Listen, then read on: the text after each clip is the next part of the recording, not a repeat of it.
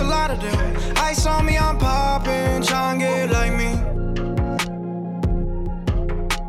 Alrighty. Happy Friday, guys. Um, we've got episode 37 uh, with Kai Drury, who is uh, one of the, the co-founder of Bomani Cold Brew. Amazing company. Uh, just recently had my first delivery. Um, and pumped to have you on, man. Thanks for joining us. Appreciate uh, you having me, man. Looking forward to it. Uh, big, been, been a big fan of everything you and Dream Pops and just everything you guys have been doing. So I'm glad we got a chance to connect and talk a little bit about Bomani. Hell yeah! I'm gonna have to top off my real coffee with a little vanilla cold brew in a little bit. Um, I mean, it's Friday. It's never too early to start that. Exactly, exactly. So um, let's let's let's kick it off, man. Tell me a little bit about you know where are you from, uh, and then we can dive into this uh, you know this this business that you guys uh, recently launched and and kind of the progress you're making. But where, where are you from?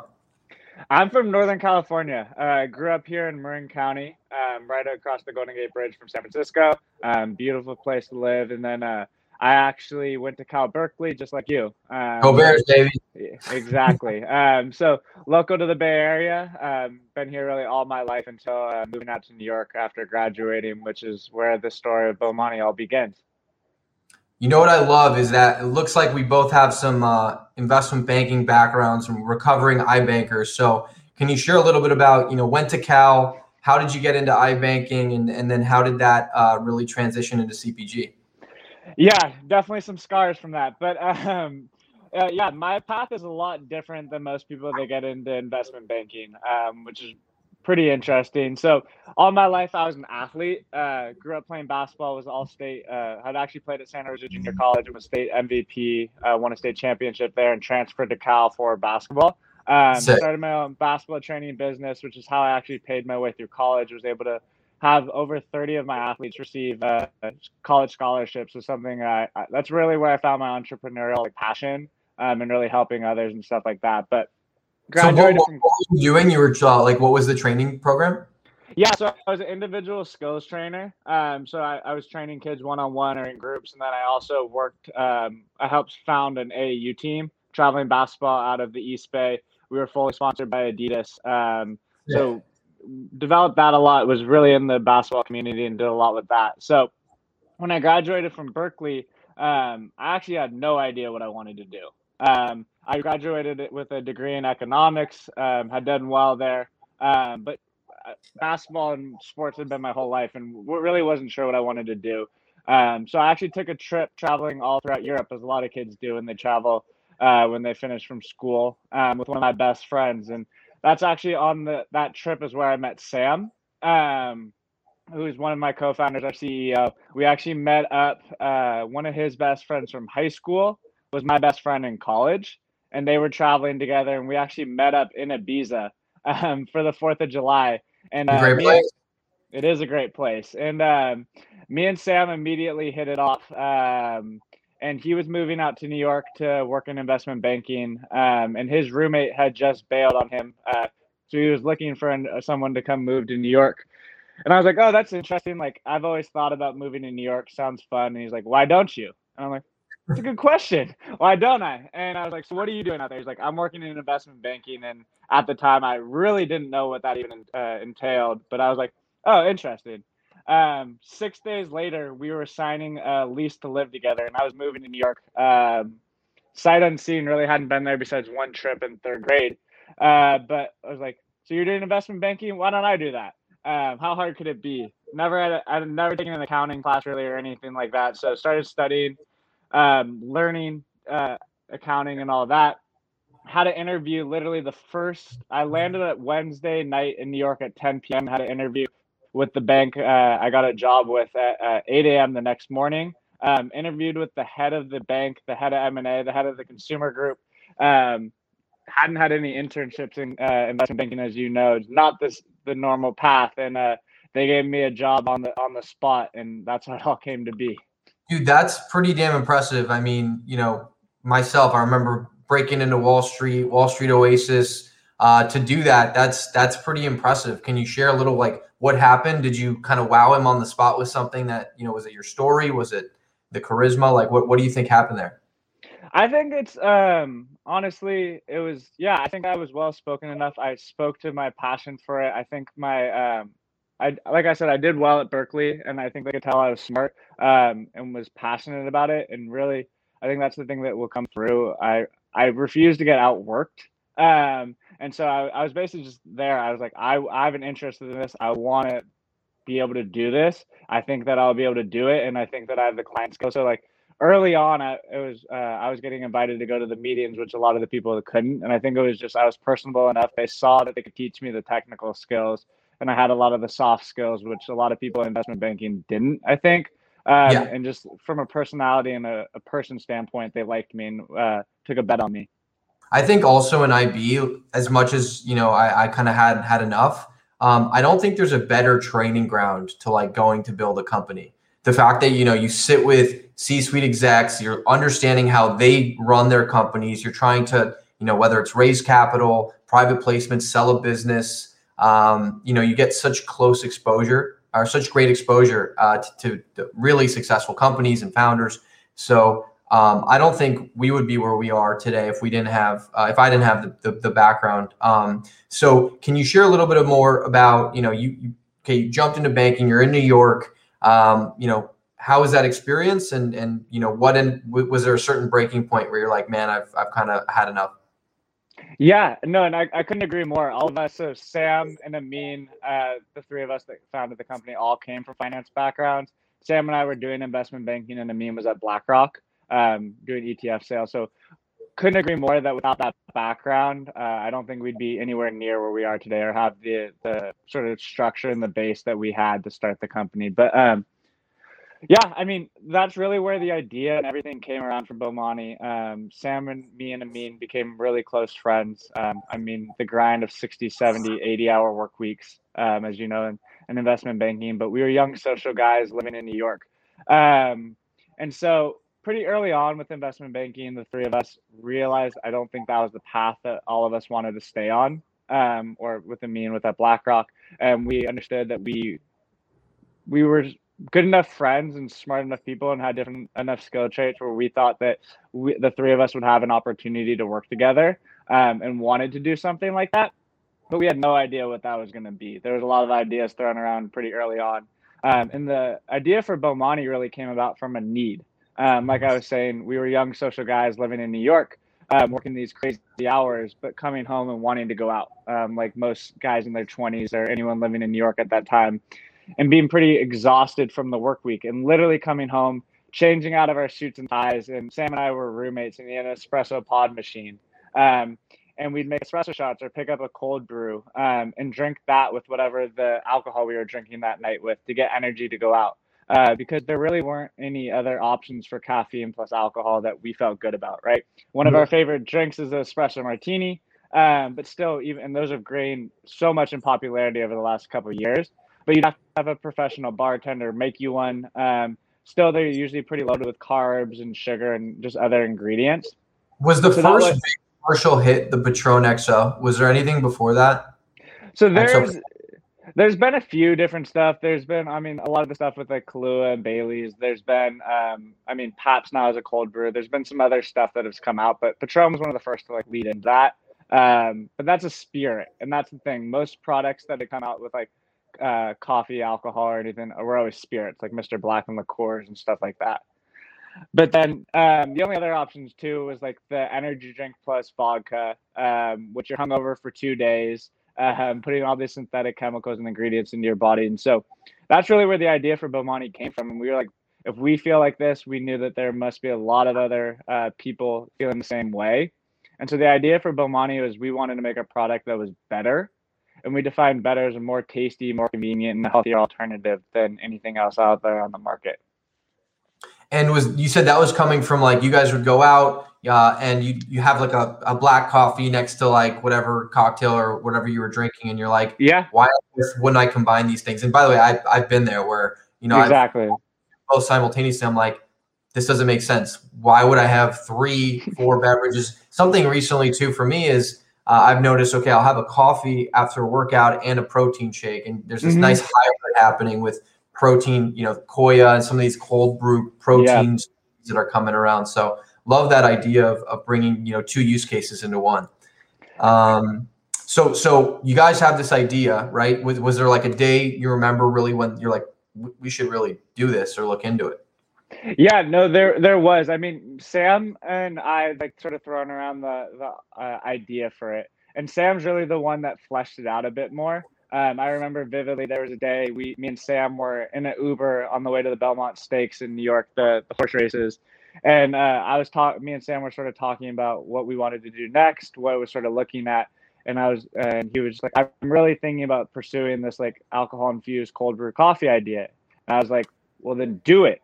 And he was like, "Really?" I was like, "Yeah, man. I mean, like, if you're serious about this and like, uh, come to me. Like, he was like, come to me and Amin. Um, let's literally talk it through, put something together, and let's do it." And he was like, "All right." And two weeks later, um, we had what we refer to as presentation day. Um, and Sam had outlined um, basically a business plan of what Bomani would look like for the first year.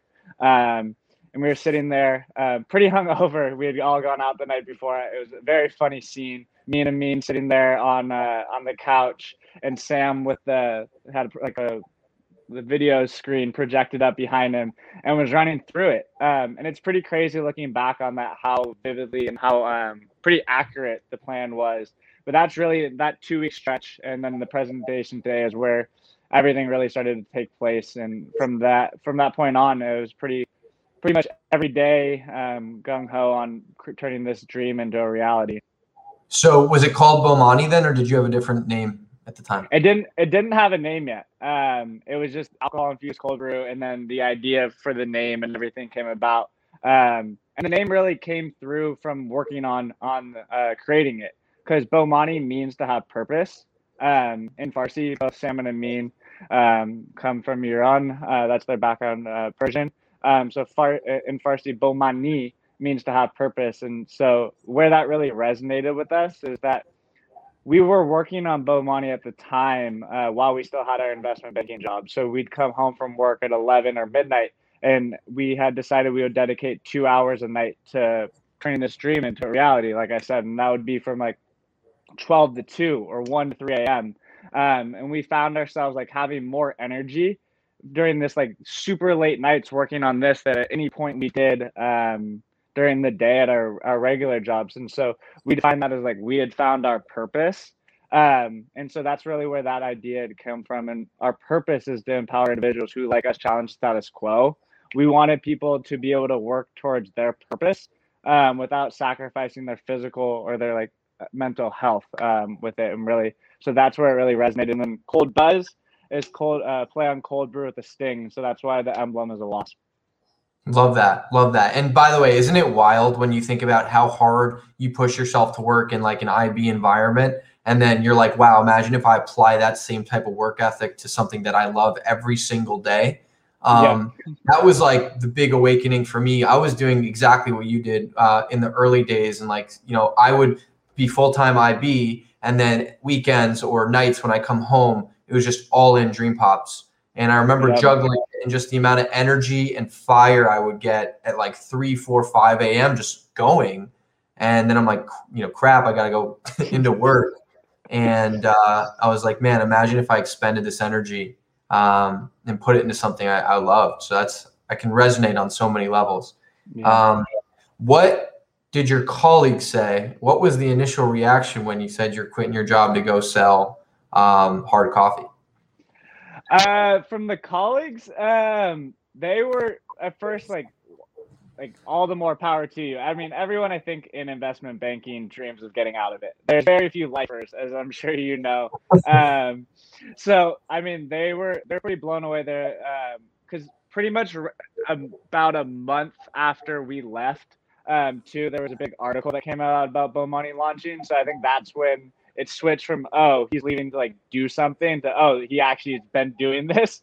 Um, and it was like how the hell have you guys done this while working full-time jobs? Um, but they were fully bought in. And i mean the thing is that the product is such a perfect fit for the people working in investment banking the lifestyle that they live they're like yeah i mean hell yeah how soon can i get my hands on it? Yeah and and by the way i've, I've seen it's, it's always a mixed bag and there are definitely supporters. But i think um, when you have an idea and you're like, hey, the idea for Bomani and you pitch it, to share it with somebody versus actually executing a vision and having a product and uh, you know real momentum behind it. It's, it's obviously perceived differently.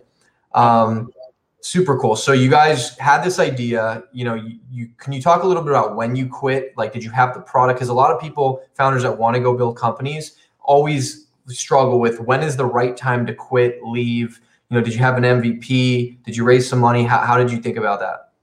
Yeah, we, I mean, we get that question a lot, and I think that there's never going to be an exact moment. You get, I mean, I'm sure you get that question a lot. Is people questioning, or yeah, they have the idea. It's like, should I take the jump?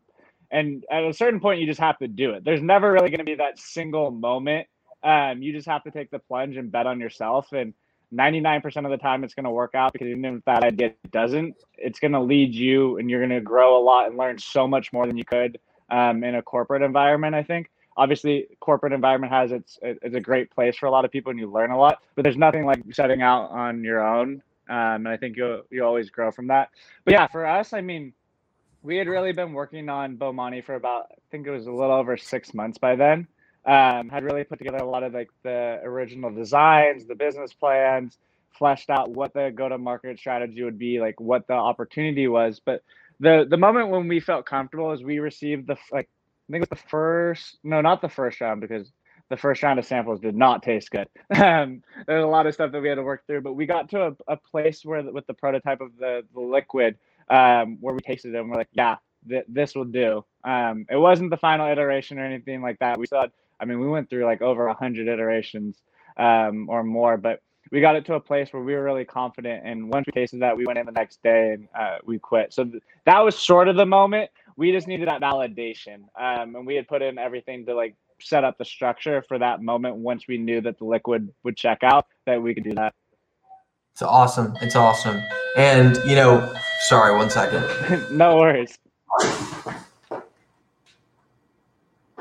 And um, I guess you know I, would love to hear a little bit more about the product itself. You know, how did you guys think about formulating a, a, a hybrid coffee and hard alcohol?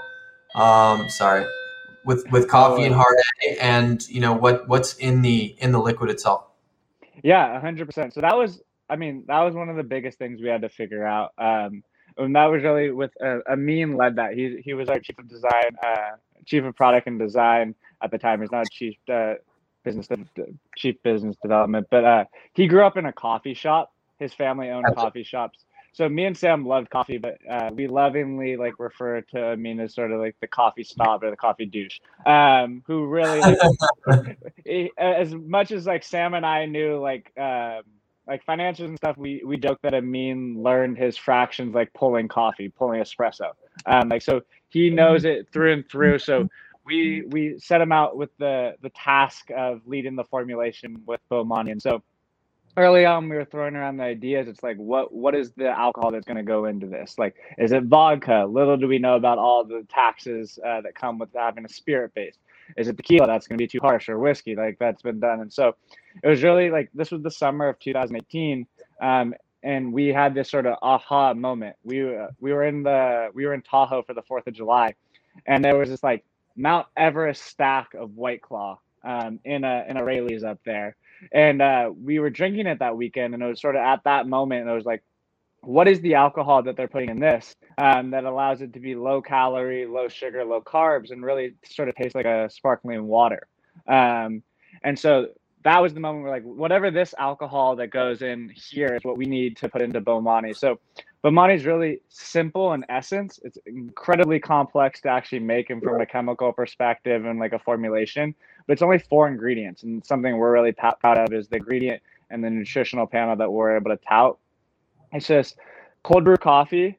Um, it's alcohol from sugar. Uh, that's the alcohol that goes in. It's uh, fermented sugar cane, uh, water, and natural flavors, and that's it. Uh, it's four ingredients, um, nothing that we hide. And then it's 5.7% ABV, 110 calories, no carbs, no sugar. It's gluten free, dairy free, vegan, kosher, keto. Um, really everything that the modern consumer is looking for.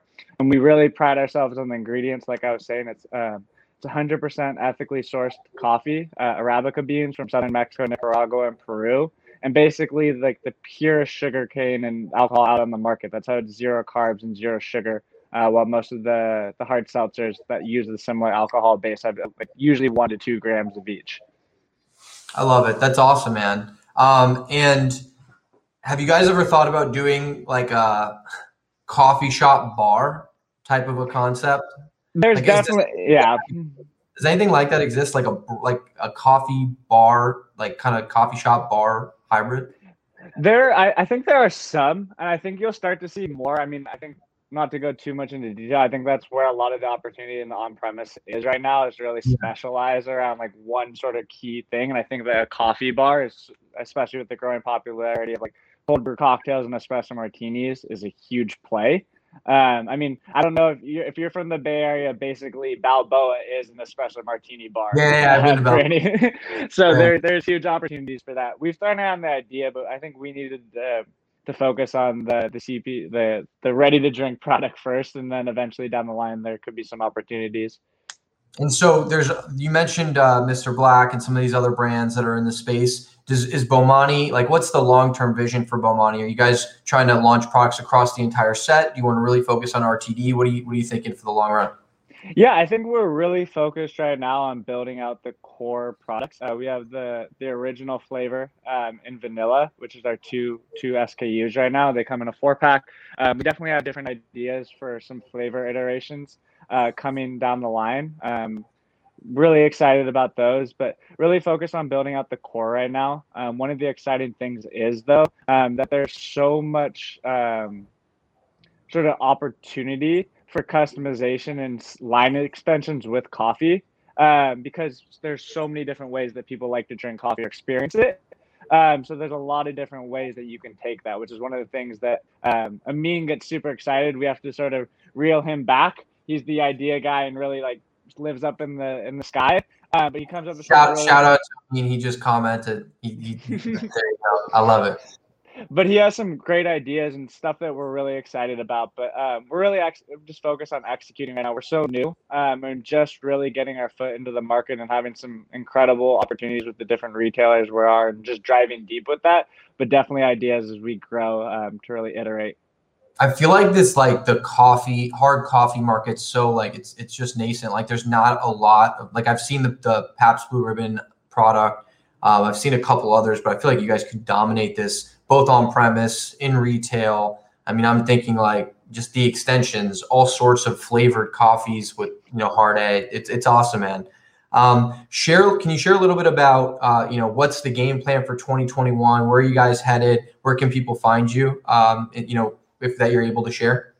Yeah, no, without a doubt. I mean, really, with 2021, our plan is to really drive deep in the markets where we are. Um, we know there's a world of opportunity. It's really in uh, New York, California, and Arizona. Uh, we will likely be launching one more state coming up here very soon, so stay tuned for that. But mainly West Coast focused um, with New York and driving super deep with the retailers uh, that we're in, and really sort of causing market and even neighborhood immersion and saturation um, and building out. Um, I mean, California and New York are countries in themselves. So if you can win there, uh, you'll have a lot of success. So we have some really big, um, exciting retail expansion in those states uh, coming up here with the spring resets that we're extremely excited, very busy with right now, um, but really, really driving deep. And then hopefully, um, as the the COVID COVID vaccine rollout and stuff starts to get a little bit more under control and life starts to normalize a little bit, um, really start to get more back into the on-premise um, opportunities because that's one of the really awesome things about Bomani that's different than a lot of the RTDs and all the other hard coffees in the space is that um, it's great the way it is, but it's also totally customizable. Um, so that's it allows so many different use cases and different opportunities. Like I love drinking it over ice. Sam loves it ice cold, just out of the can. You can pour it over ice and add cream and sugar. You can also use it as a base of a cocktail, which is one of the huge opportunities with the on premise that we have that most RTDs don't.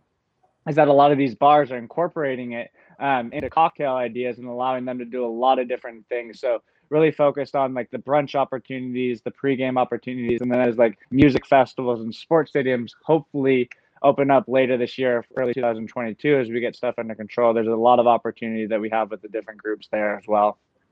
Yeah, I mean, I could see this on tap as like a base, and you just add in you know almond milk or Oatly or whatever it is, and then boom, you got a great, great little uh, cold brew option. Um, yeah. Love that. Um, I, we've had a couple alcohol and spirits founders on on the episode talking about how the e-commerce landscape is changing and how yep. it's really like breakthrough moment uh, where you can work with certain software providers that allow you to basically partner with retailers and service in state. It's kind of a, a workaround. Um, are you guys focused on that on the D2C side as well? Hundred percent. I mean, that was a big thing um, that we were focused on early on, but obviously with everything with COVID, it sped it up. I mean, you're seeing the crazy transactions with Drizly and all the different stuff that's going into it right now. Um, and I mean, it, it's been a huge focus for us. Is when COVID hit. I mean, for an alcohol brand, most of your marketing or your brand exposure, right? It's going to come from live events, the bars, samplings, and stuff like that. So, how do you create that awareness that your brand even exists? Um, so, creating a D2C, D2C, I call it because it's not actually direct to consumer, but it feels like right. that and acts like it.